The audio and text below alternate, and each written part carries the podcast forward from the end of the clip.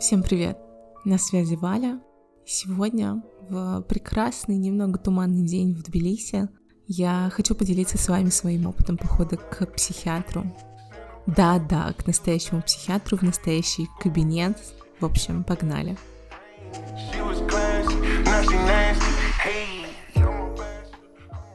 Достаточно интересно, к психиатру я сходила чуть больше полугода назад, 26 мая. Это было в Петербурге, и это было как в кино. Частный кабинет, он сидит в кресле, я на диванчике напротив, за окном идет дождь. Мы обсуждаем и узнаем меня. Как вообще случилось, что я попала к психиатру? Стоит начать с этого. На тот момент я уже полгода занималась с психотерапевтом, и мне постоянно казалось, что со мной все еще что-то не так. На каждый мой вопрос, Юля, что со мной, мой психотерапевт отвечала, у тебя все в порядке, у тебя просто жизнь идет. Я думала, что у меня наверняка есть какие-то проблемы в нейронных связях в голове, раз меня так часто штормит, я такой эмоциональный человек, и меня постоянно бросает из крайности в крайность. Например, мне очень сложно принять решение — чтобы определиться с решением, я сначала 300 раз все обдумаю.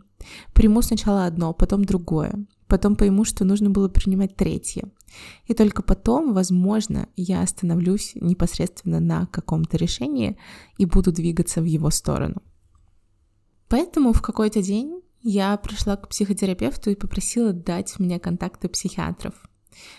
Конечно, психотерапевт предоставила. Она тоже думала, что, возможно, мне пропишут легкие антидепрессанты, чтобы поддерживать меня на плаву, но в целом она не видела никакой проблемы и говорила, что психиатрических заболеваний у меня точно нет. Конечно, мне нужно было мнение со стороны понять, все так или не так. И в какой-то момент я действительно пришла в кабинет ведущему частную деятельность врачу-психиатру. Это было достаточно интересно, как я уже сказала, в Петербурге шел дождь в тот день. Я сидела на диванчике в достаточно уютном кабинете в центре города, на Адмиралтейской. На мне была моя любимая толстовка с вышивкой цитаты из трека Оксимирона если окружающему блядству и сопротивляться, то не с печальным лицом, на что, конечно же, психиатр обратил внимание, и мы дружно посмеялись, а я сказала, это цитата.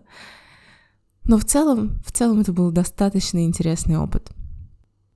Основные тезисы с моей стороны, которые я рассказала психиатру, мне кажется, что меня фигачит вверх-вниз, и я сравниваю себя всегда с тем, что было до какого-то момента. Например, когда-то у меня была мечта жить в Америке. А сейчас нет ни мечты, ни Америки, ни того времени. Поэтому грусть, тоска, печаль меня сжирают. Выясняется, что это все естественная реакция организма. Например, науке известно, что людям, у которых произошла утрата, чтобы пережить горе, им требуется минимум два года. То есть через два года это становится спокойнее, через два года мозг начинает легче на что-то реагировать, и человек уже не так остро воспринимает эту ситуацию. То есть, если у меня была какая-то длительная история с Америкой, то за пять минут я это и не забуду. Было достаточно интересно. Выясняется, что всю нашу жизнь нас пронизывает одна и та же идея. Так, как раньше, не будет. Горе и тоска — естественные эмоции. Но впадать в уныние — это тоже крайность, и, к сожалению, с ней не получится вести действительно классный и здоровый образ жизни, а получится только если брать ответственность или инициативу на себя. Разговор с психиатром был достаточно интересным. Он кардинально отличался от того опыта, который был у меня с психотерапевтом. Если мой психотерапевт обычно слушает мои истории, кстати, интересный момент и интересный факт. Моя психика и мое мышление проецирует жизнь через историю.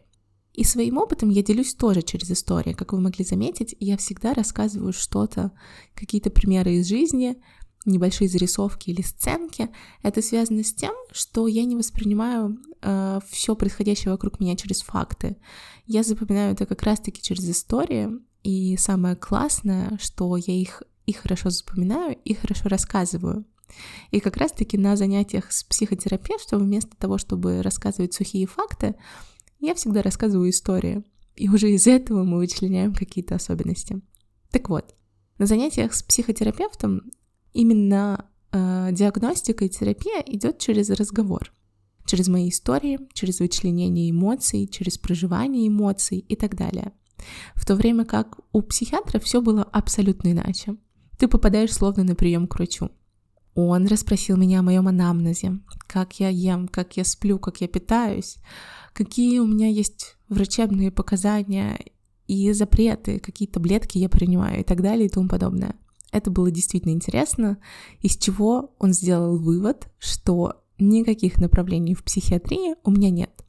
Депрессии, маниакальные или биполярные расстройства этого точно нет, так как они сопровождаются очень явными физическими признаками.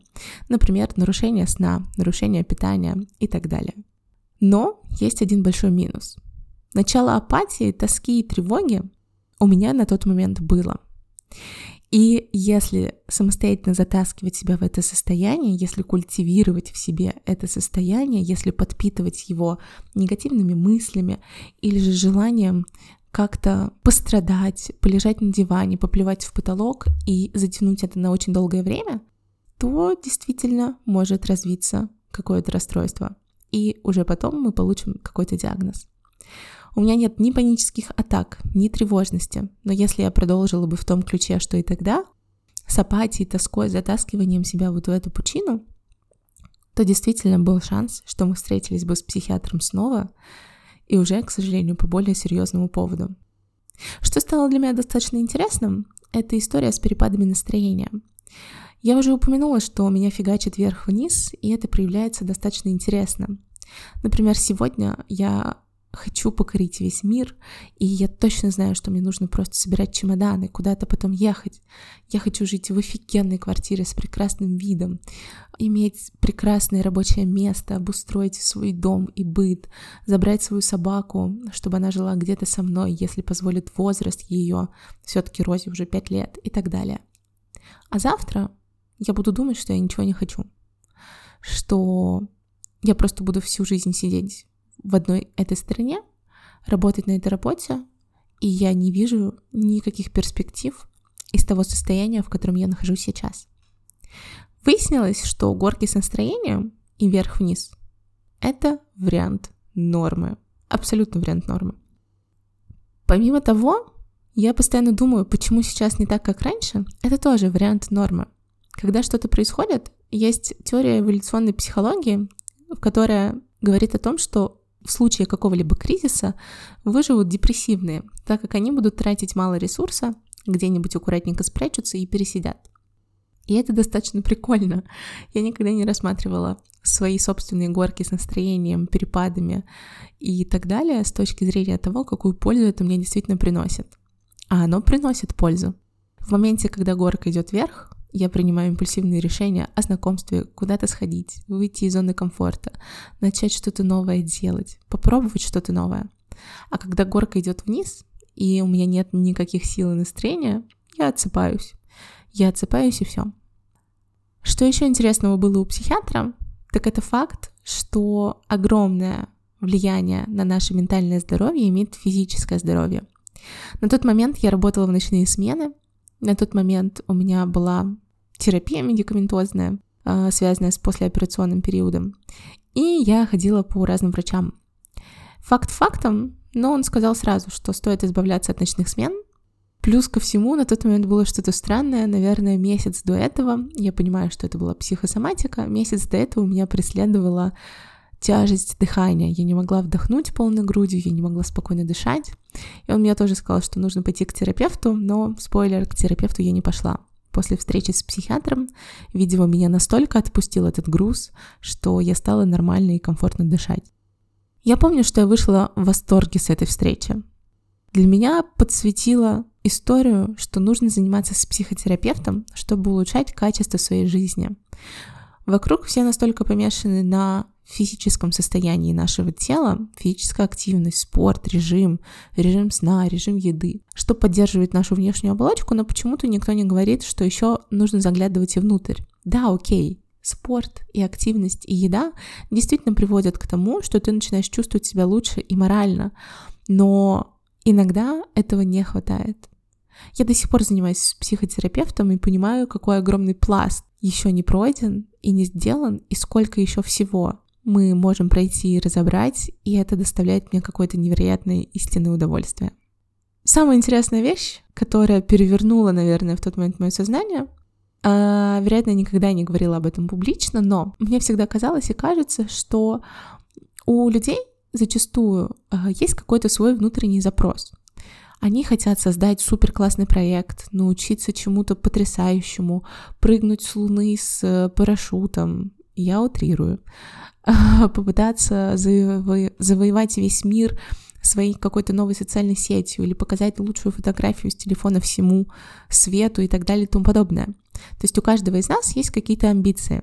Каждый из нас — это нечто большее, чем просто набор клеток, которые ходят на работу пятидневку условно. И в какой-то момент выяснилось, что это не так.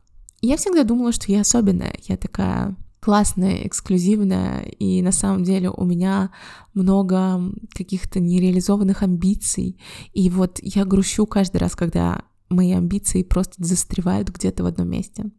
Каково было мое удивление, что выяснилось, что самое важное — это заниматься обычными вещами, делать обычные вещи, делать обычный завтрак, делать обычную зарядку, делать обычные встречи с друзьями, обычные созвоны и так далее. Потому что именно в состоянии обычности мы наполняемся. Именно вот это состояние помогает нам держаться на плаву и дает нам еще больше энергии, чем у нас могло бы быть без обычных вещей. Я это вижу следующим образом.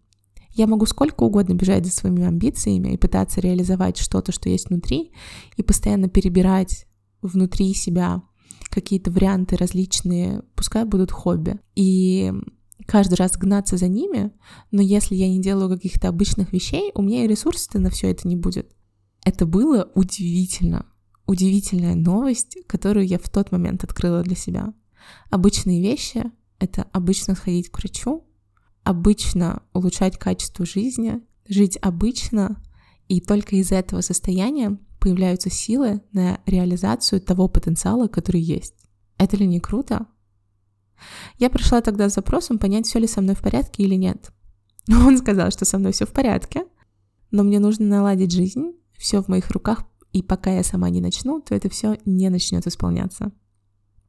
Я помню, что разговор сильно отрезвил меня в формате, что можно думать и жить прошлым, как было круто тогда, как было классно встречаться с тем супер клевым парнем и кататься на скейтах по вечерам на набережной, как было круто ходить пить кофе по утрам в Риме, как было потрясающе просто пройтись босиком по теплому песочку где-нибудь на Кейп-Коде в Америке и так далее, но на самом деле так, как раньше, уже не будет. И что самое интересное, что дальше можно еще круче жить.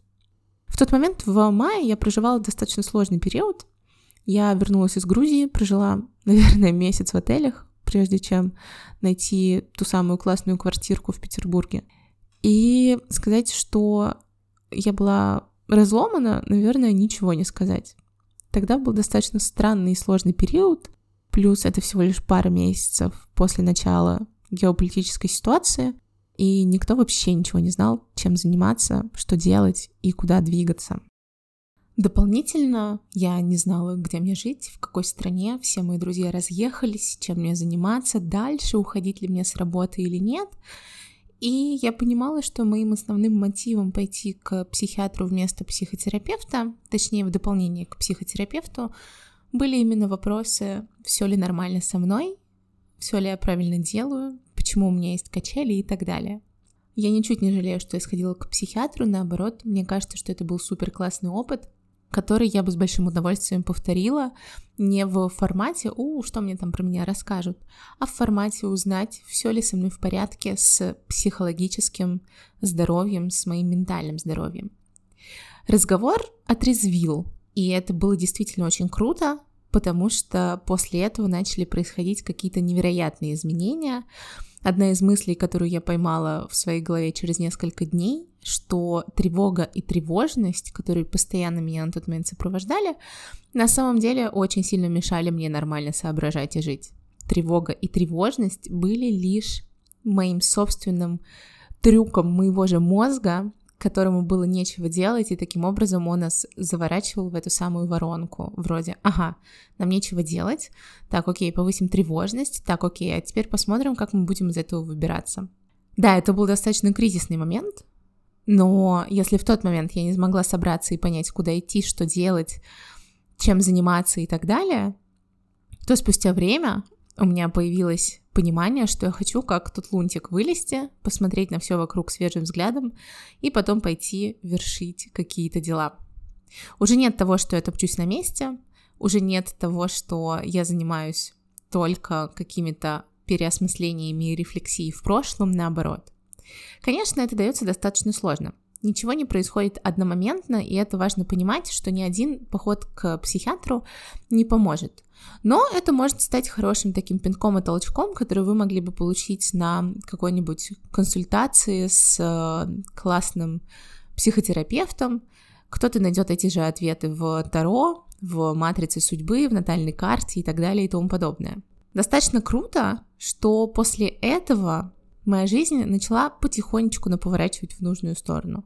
Да, окей, летом мне все еще было очень одиноко, Летом я все еще ни с кем не общалась, только думала снова выпускать подкаст, например, выпустить его по осени. Мне казалось, что у меня нет вообще пока что каких-то планов на будущее.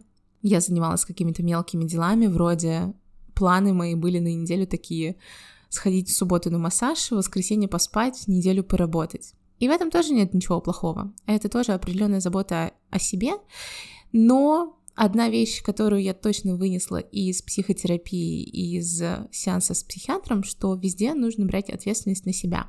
Жить нужно не из страха, а из интереса. Относиться к каким-то задачам не к каким-то страшным глобальным зверюгам, а наоборот, к тому, что интересно они могут принести.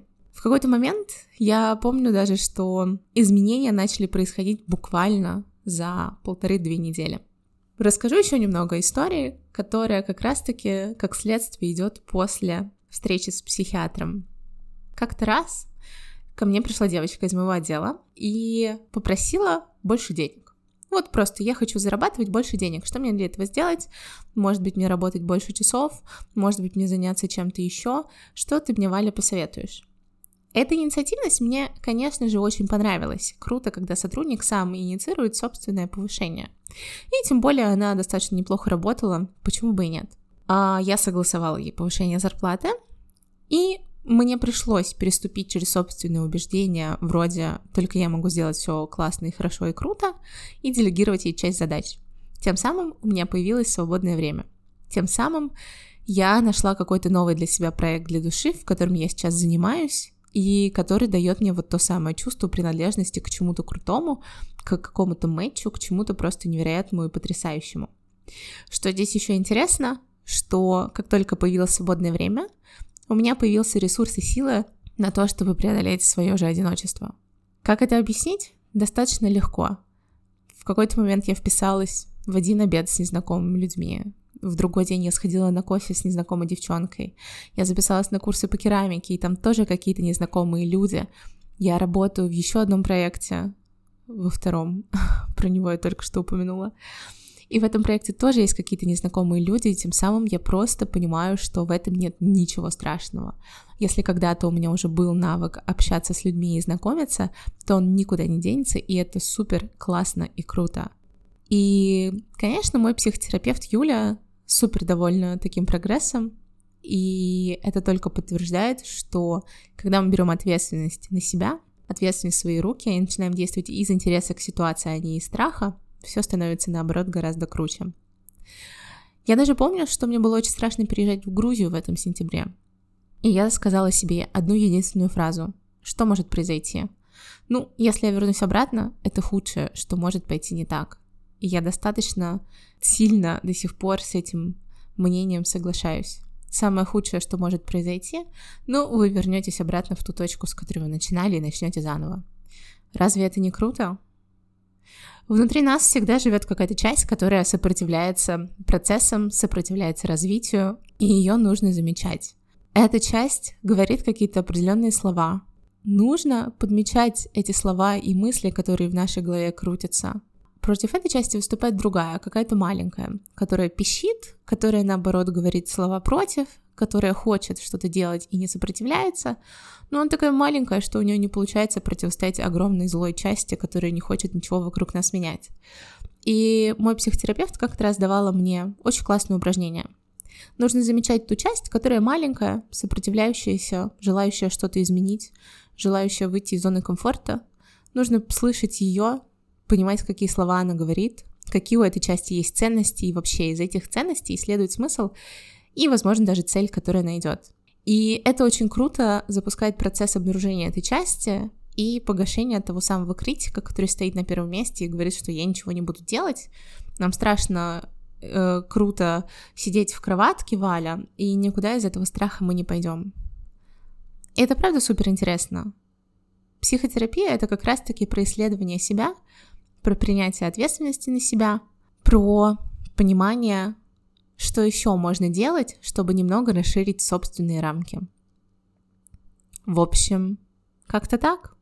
Однозначно рекомендую хоть раз в жизни сходить к психиатру, просто супер классно поговорить с умным человеком, который разбирается в чужих мозгах не с точки зрения, например, как я, разложим все на полочке и посмотрим на это все рационально, а с точки зрения биологии, с точки зрения физики, с точки зрения психосоматики и психотерапии. И мне кажется, что это действительно очень классный способ поговорить с кем-то умнее, услышать мнение со стороны. Повторюсь, кому-то это сделает консультация с каким-нибудь классным коучем, или Таро, или натальные карты, но в этот же ряд я, наверное, ставлю и психиатров, потому что эти люди, как никто другие, разбираются в строении человека, буквально в строении человека. В общем, как можно понимать, на дворе январь, а я до сих пор в диком восторге от того похода к психиатру и считаю, что это был основополагающий процесс запуска в прошлом году каких-либо изменений внутри меня, в моей собственной голове. That's it for today. Что могу сказать, ребята? Будьте здоровы и физически, и ментально. Обнимаю вас и желаю приятных выходных. Чао!